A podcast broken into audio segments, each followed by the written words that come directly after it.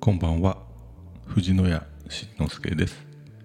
えー、藤野屋ウェイティングバー今夜も開店していきます。いよいよ10月ですね。今年もあと3ヶ月です。まあこっからはなおさら早いかもしれないですね。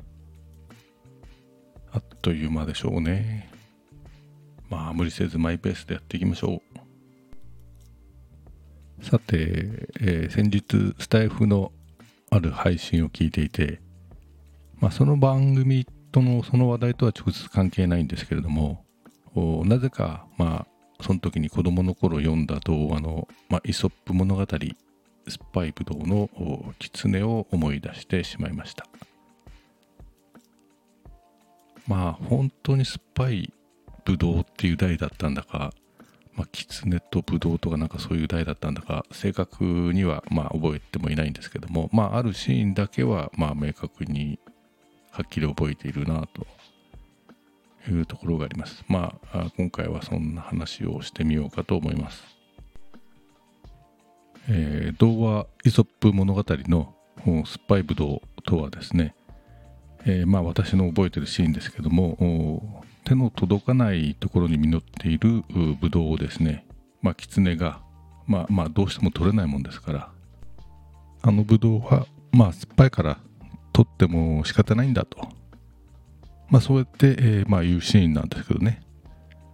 まあ、狐はそれ食べたことないから、本当は酸っぱいとか甘いとかわからないはずですしね。まあ、おそらく本当はすごく美味しそうに見えていたんだと思います。まあ狐はそうは言ってもどうやっても取れ取れないそのブドウを取れないのでまあどうせあのブドウは酸っぱいから取っても仕方ないんだと言って、えー、自分で自分をまあ納得させるシーンと、まあ、そういうまあシーンだったんですね。まあ、妙にそこだけは覚えています。まあ、動画の中ではですね、えー、狐っていうのはあんまりいいイメージがありませんから子供の頃の私としてはですねずるい狐が負け惜しみを言ってんだぐらいにまあ思っていたわけです。でも今考えるとあれはあれで、えー、大事なメッセージだったのかもしれないなと思えてくるわけです。努力すればなんとかなるとか、まあ、努力すれば報われるということであればそれが分かっているようなものであれば頑張ればいいわけですけれどもこの年まで生きてきますとそればかりではないということはもうすでに分かっています。正直どんなに頑張ってもどうすることもできないということはまあ結構あります。恋愛であるとか就職であるとか特に相手のあることというのはどうにもならないということはもう皆さんもご経験ご経験されていることだと思います。そんな時はですねえー、自分に都合の良い解釈をしてやり過ごす自己防衛をすると、まあ、そして、えー、精神的な安定を保つというようなことはある意味、えー、大事だというか人生の知恵だったりするするのではないかと思います。狐がやったようにどうせあのブドウは酸っぱいんだっていう感じで、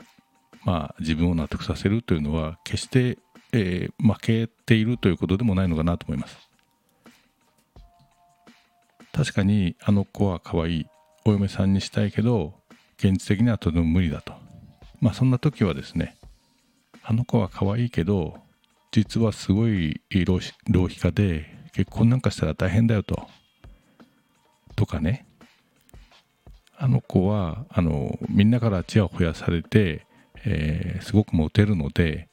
まあ、結構浮気症で苦労するんだよねとか。まあこれはもう根も葉もないことなんですけどね。勝手に、え、そういうふうに決めつけて、え、納得をするというようなことですね。就職にしてもねあの会社まあ入社したかったけど実はなんか聞くところによるとものすごいブラック企業らしいよと。もし入社していたら大変だったよねとかね。まあ世の中正確さや客観的に正しいことばかりが全てではないと。いうことかなと思います。自分に都合のいい解釈、それはそれでいいんじゃないかなと思います。まあそんな感じで明日からもマイペースでやっていきましょう。最後までお聴きいただきありがとうございました。藤野谷慎之介でした。それではおやすみなさい。